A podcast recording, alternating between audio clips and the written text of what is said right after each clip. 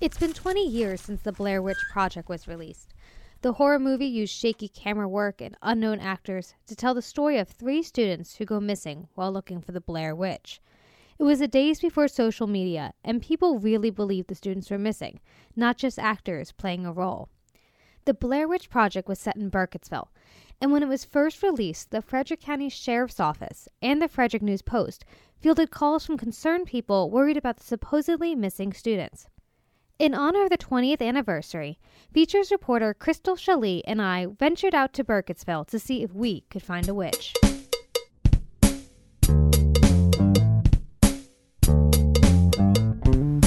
All right, Crystal, so I have to admit, I've never seen the Blair Witch Project. So, can you just kind of give us a quick overview of what the Blair Witch is? Well, I haven't probably seen it since it came out, but basically, it was about three documentary um, filmmakers who went on uh, into the woods to look for this um, fictional character called Blair Witch and got lost. And the whole, it's like a pseudo documentary. So basically, it's about what happened to them.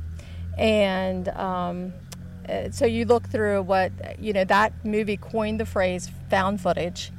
And basically, through the uh, documentarians out in the woods. That's what that's what incorporates the storyline. All right, so we are currently sitting in a cemetery in Burkittsville. Yes. Um, so, can you tell us a little bit? Is this part of the Blair Witch Project? Um, I sat out here with Ed uh, uh San- Sanchez a couple of weeks ago, and he and I asked the same question because even I had seen it. You know, I wasn't familiar with the shows.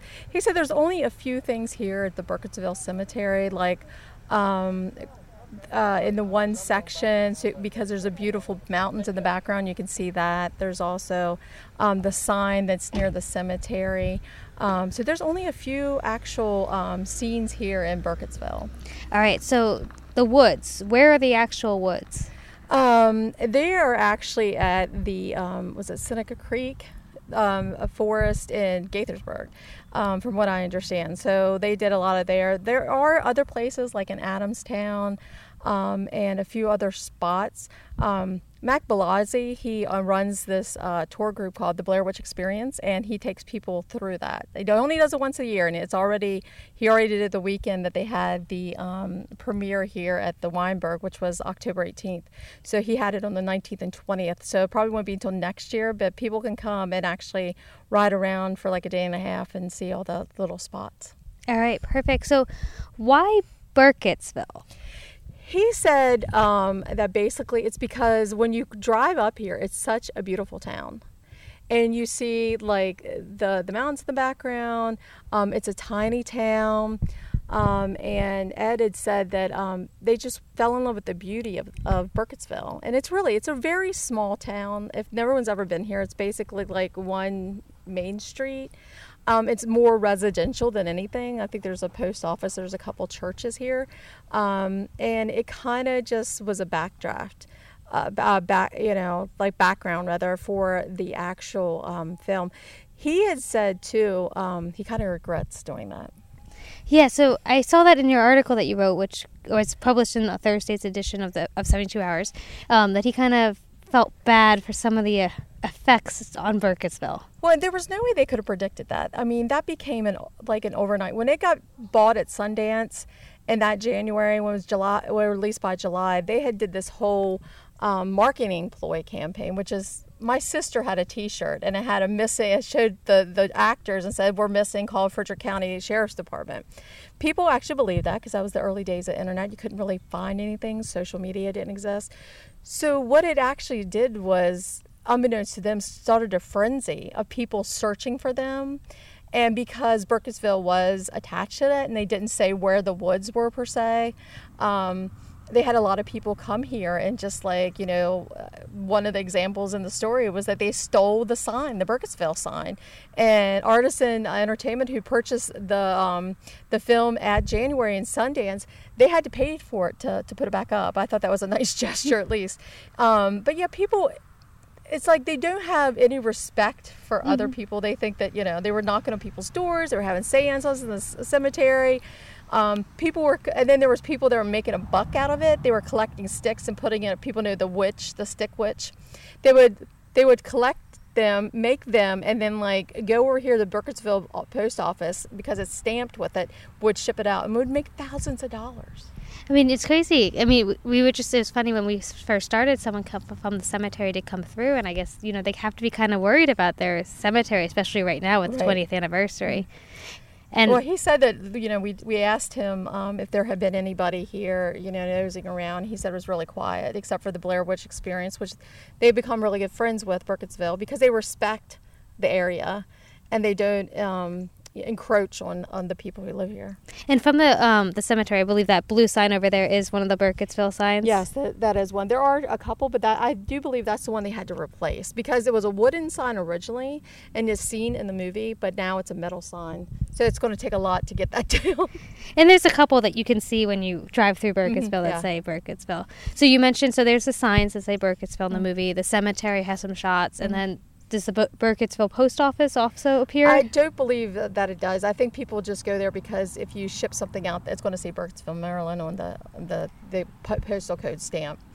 Um, but no, it it's just really here. Just a few. It's not that even that much in the in the film, but because Burkittsville is mentioned several times in the movie, people got attached to that pretty quickly. I mean, it's kind of a cool thing for Burkittsville a little bit. I mean, mm-hmm. maybe you don't want to be necessarily attached to a horror movie as your first thing, but like Right. for a small town in Frederick County, like it's kind of cool that there is some bigger attention to it because of a movie. Yeah, I feel bad because if they were just like probably twice the size, they could have really been able to cash in a little bit more. But they don't really have the in- infrastructure to handle a lot of people just showing up. Yeah, and it's, I think it's kind of funny the whole missing posters they call the Frederick Yes. County Sheriff's Office. I, I Like people like seriously thought that those kids were missing. and I think we saw that and that they called the Frederick News Post too to be like, hey, like why Yeah. aren't you looking for these kids? Yeah, exactly. So it, it was funny because it's like there was, and I talked to Ed about that. Like, there is no way that that could exist today. I mean, people would have found out, you know, where they went to school and all this other stuff. Fun fact I did not include in the article was that um, they had to make fake bios, all the actors, and um, so uh, Mike. Mike Williams had actually made this fake bio because he's a, he's about like how he went to Montgomery College and how he was going to go in the majors and all this other stuff. Well, the New York Times actually ran that as his real information for his bio, and it was all fake, all of it. I mean, that's pretty brilliant. I mean, of these two, the two directors, um, just to come up with this whole idea of like, let's really make people believe this. Well, and I think, and it's a more innocent time. Like you don't think of the like the mid '90s as being that, but compared to like everything is 24/7 now. Um, every you know, we know what people eat for lunch, breakfast, who they've been out with, where they were last night, everything. So the fact that they were the marketing campaign, I think, is the most genius of all of it, because they did that. They they they actually had they set up a fake.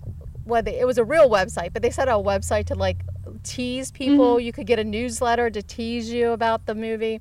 So um, it was really fascinating to see the frenzy that went into that, and then like and then and then the thing about Blair Witch is that it really divided people. Either they loved it or hated it. Well, Like- that whole shaky camera, I think, was the Yes. whole that kind of that which we've never really seen since. Well, yeah, uh, Homicide Life on the Streets had a little bit of that too when they would do certain scenes. But yeah, the whole shaky scene, it's because it makes you a little nauseous, I think. But um, that whole thing, the um, the way that it was just filmed and cut together, um, it took uh, Ed Sanchez and um, uh, Daniel uh, Myrick about 18 months just to edit, which is kind of unheard of. But they needed to have a certain time to be okay to be allowed to be in Sundance, so that's why they, they had to meet that you know tight like really edit it down to where they needed it to. Well, it's kind of cool too. Just like the I was reading your story about how they just kind of said, "Here you go, actors. Here's your 35 page guideline of a script. Yes. Now make this movie," which is kind of unheard of too. Like, Yeah. And then Mike Williams said, you know, it was really hard after that because they had to convince people, like, no, we were actually improving and acting. That wa- they're like, oh no, I believed you were scared. It was like, yeah, because I'm a good actor, you know. So I think that was one of the things that, um, for the actors especially, to convince people that what they were doing on screen was a total, um, an acting, you know, m- a- a- exercise and acting, I should say. And uh, so I think that's really interesting too that people still believe that it would like. I'm like, who would like let people go up? I mean, we have Scared and Alone and all those other shows down Annie, which to me is like a version of Blair Witch, except you know they're actually getting a big payday at the end. But with um, with that, it's like who would think that like someone just drops a bunch of kids off in the middle of woods they've never been in and be like, okay, we'll see you in a couple days. But I think what you talked about, like, how this would never be able to happen now. People would know where they were, you know, Right. Instagram. But I just think of like my mom if she's like, "Oh, can't find you. Let me, let me just check your location on Right. your phone." Like that wouldn't last very long. She'd be like, "Why are you in some woods?" Um, I do like to say that I have talked to my parents about this. Because, like I said, you know, I worked at Frederick County. I was like, "Oh yeah, like the Blair Witch. Like that's kind of here." Um, I have not seen the Blair Witch, so I, you know, my whole year and a half here, I can say that I have not had any sightings yet. Um, maybe because it was they were looking in Gaithersburg and not Frederick. Right. Um, but so anything else that you think we should know about? Um, well, I think that one of the things that people still have to be told over and over that the Blair Witch is a total myth. They actually made that all up. That there's no Blair Witch actually here. Now, someone mentioned that there's a white woman in Blair's Valley Lake up in Clear Spring, Maryland, which is in Washington County. But they're like, well, why didn't it go there? Well, it's like they he they didn't know that place. They knew Fred, Frederick County, and that's why they were here. And so is Ed from Frederick County originally? He was born in Cuba. He grew up, uh, went to school in Miami, um, but he lives, lives in Urbana and raises his family there. All right, so they truly kind of found this place, Yeah. Burkittsville, and said this is the place we want. Which, I mean, when we were driving around, it is kind of the picturesque town. is. It, it does have that like kind of old feel to it, but um, very quiet. I mean, even the cemetery when we walked in, like you comment, you can kind of see everything from the cemetery. Yeah, and it's really beautiful if you if you walk in and, and go up the hill, you can just see like you know for miles in, in Frederick County. It's really pretty. So you sat here a couple weeks ago with Ed Sanchez, one of the directors, and you guys talked about the, uh, the movie and kind of its effects on Burkittsville. Uh-huh. We chose Burkittsville because, literally, because of that drive up.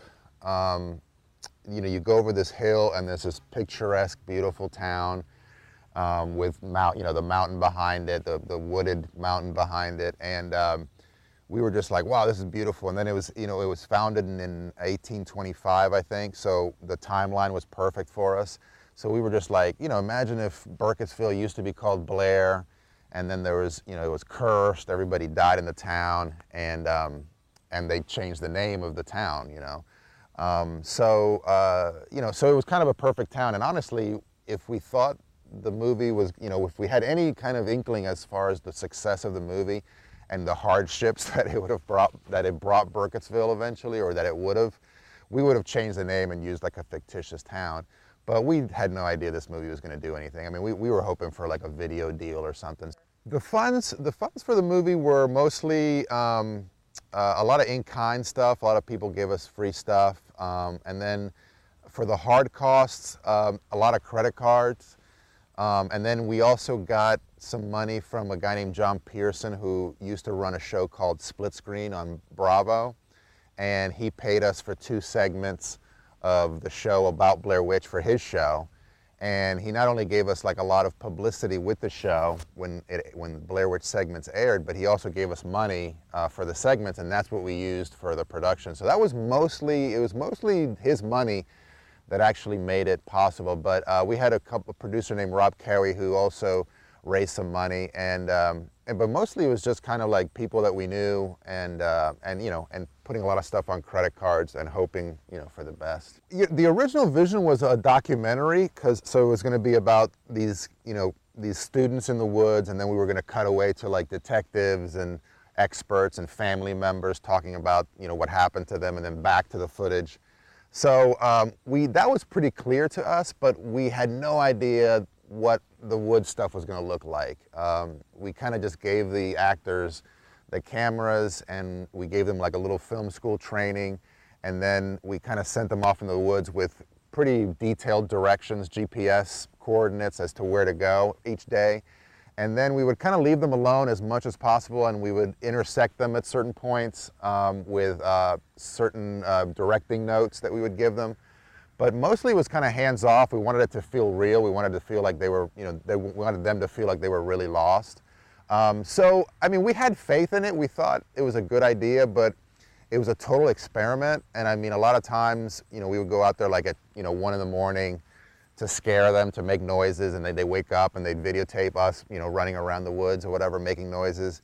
Um, a lot of times coming back, you know, it's late at night and we haven't had much sleep, and there's definitely a lot of doubts as far as like, what are we doing, you know? Um, and I, I remember one time walking back and I was saying, you know, this is either going to be like an amazing horror film or it's going to be like a total comedy like I just people making fun of us because this is the, you know this is a ridiculous way to make a movie. How did blair witch change my life? I mean it completely changed everything uh, about my life. Like i was um, completely broke um, before blair witch. Um, you know i was a completely unknown filmmaker. I didn't know you know what i was going to do. Like if if I hadn't become a filmmaker, I'm not sure what I would have ended up doing. Probably editing and you know maybe you know continuing to work with the guys that I was working with. But I don't know where we would would have been now. Um, it, it, it, instantly made us filmmakers all of a sudden, which is kind of which is really scary at the time because we realized like you know when you're when you're a younger filmmaker and you're up and coming.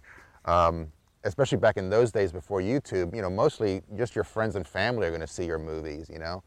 Um, now you can put up on, on, YouTube and more people can see it, but back then it was a very limited distribution pattern, um, very dis limited distribution opportunities. So we, um, you know, it immediately was like, okay, I mean, the first thing that came to my head was like, oh my God, I'm gonna have to make another movie and people are gonna compare it to Blair Witch. And so it was kind of daunting and it was very, um, there was like mixed feelings about it. Like I loved being a filmmaker, but at the same time there was a lot of pressure as far as like, okay, what are we going to do next? Now that we've unsuccessfully witch hunted, let's switch to food.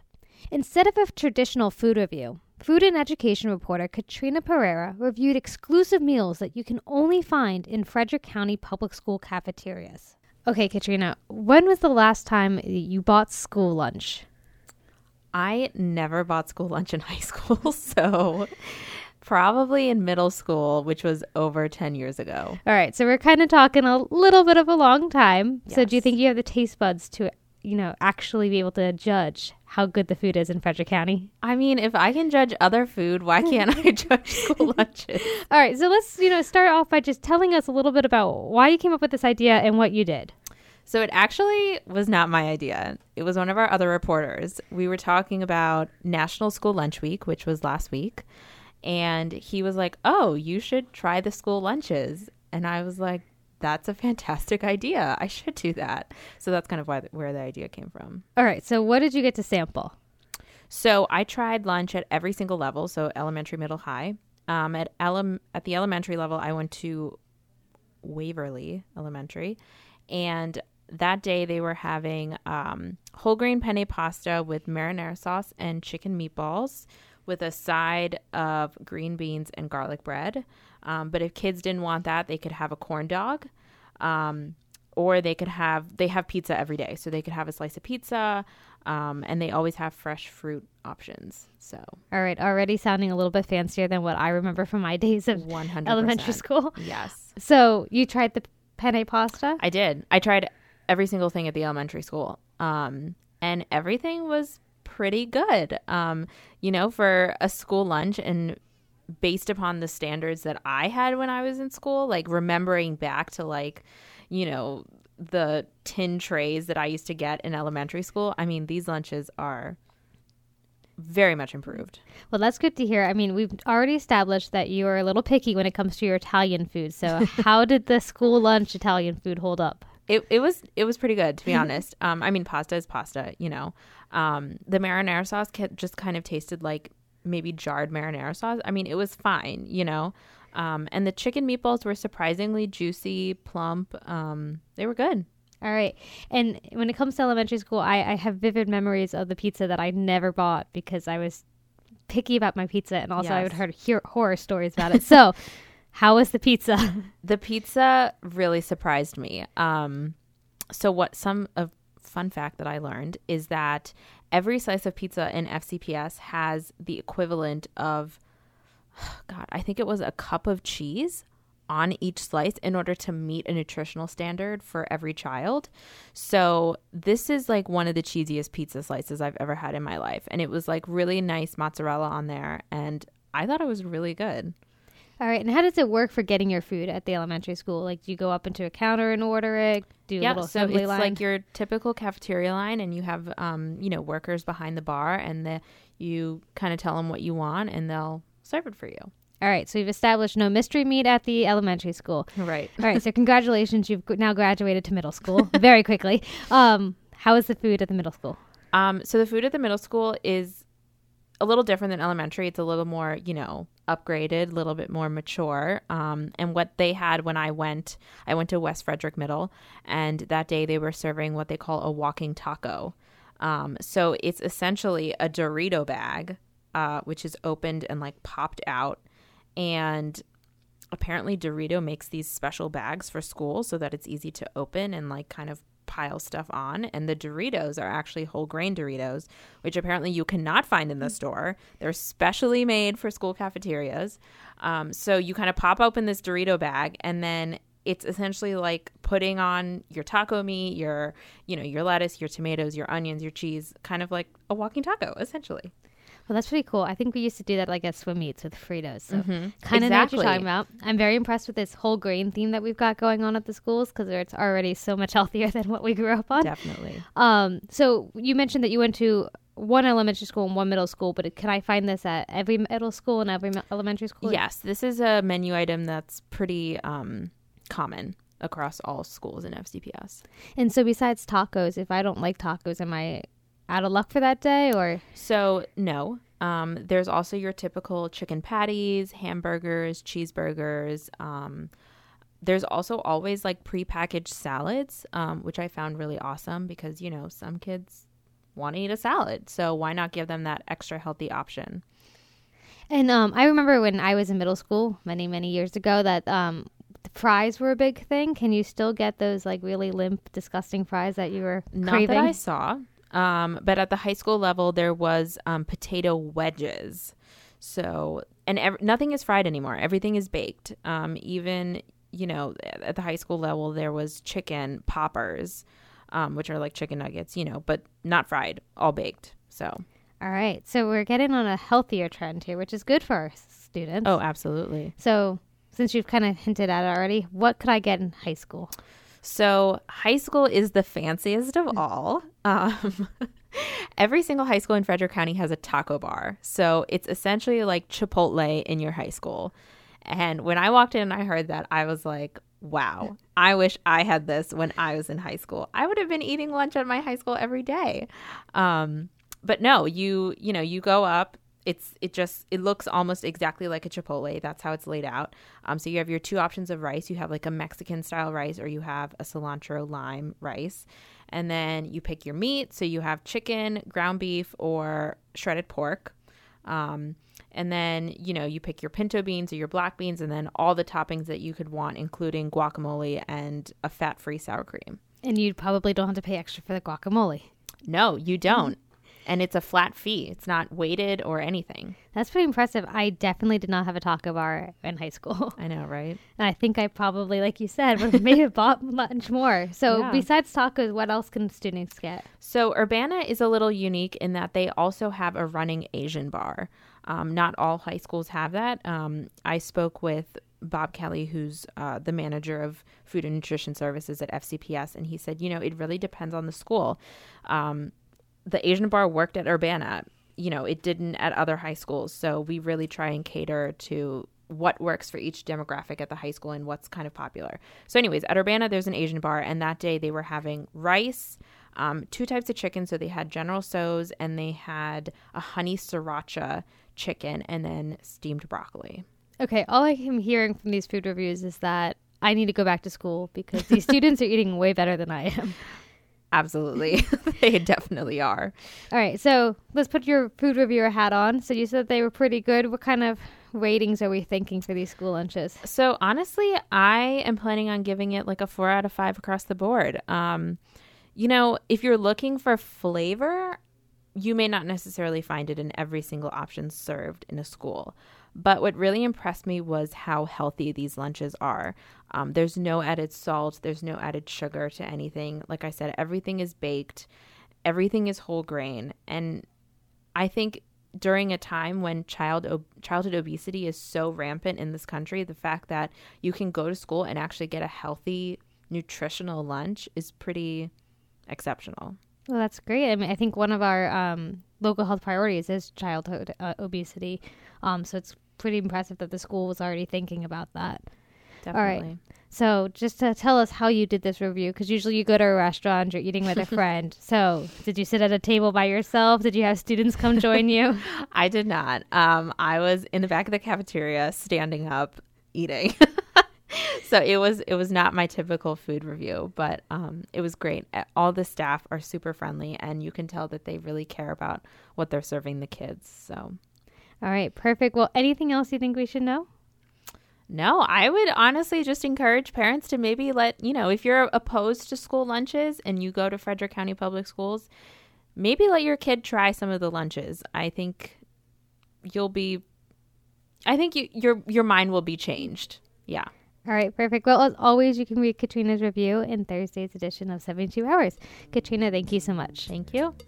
Frederick Uncut is produced by me, Heather Mongilio, and edited by Graham Cullen. We'll see you next week.